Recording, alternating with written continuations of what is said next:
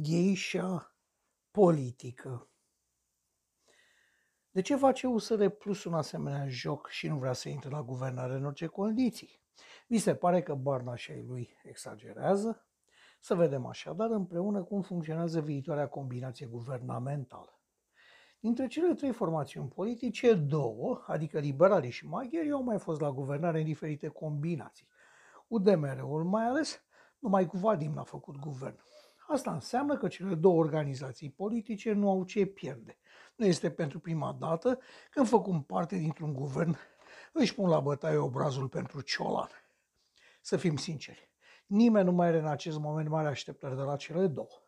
Liberalii au obținut circa 25% din voturi și maghiarii până în 6%, ceea ce este normal. Și orice ar face ei acum, mai puțin de atât, este greu să capete la următoarele alegeri în care, dacă PNL-ul oscilează spre 20.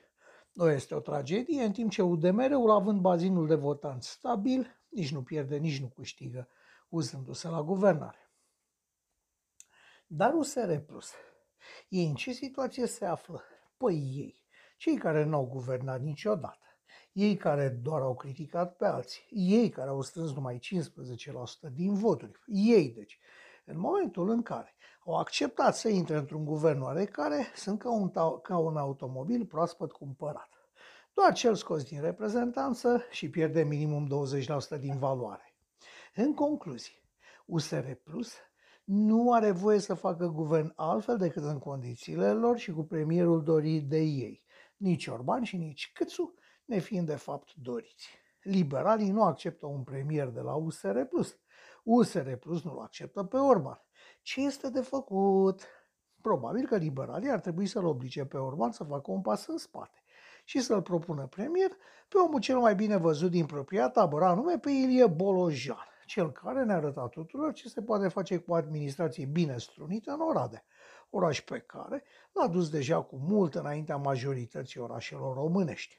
Așadar, pot fi liberalii cooperanții, pot renunța ei la visul de mărire al perechii Orban Iohannis, Sperăm că da, prin aducerea unui personaj care a demonstrat deja ce poate, trecând persoanele mult prea uzate pe linia din spate a fotografiei de grup. Sunt convins că numirea unui om politic din categoria Ilie Bolojan ar debloca discuțiile pentru formarea noului guvern, discuții în care îi înțeleg pe cei de la USR Plus puși în situația unei gay de a-și vinde virginitatea. Ei sunt gata să o facă, dar nu pentru orice sumă, oricât de mică și de ridicolă și nici pentru oricine. Iar Orban nu pare cumpărătorul agreat. Așa vede lucrurile un om de pe stradă.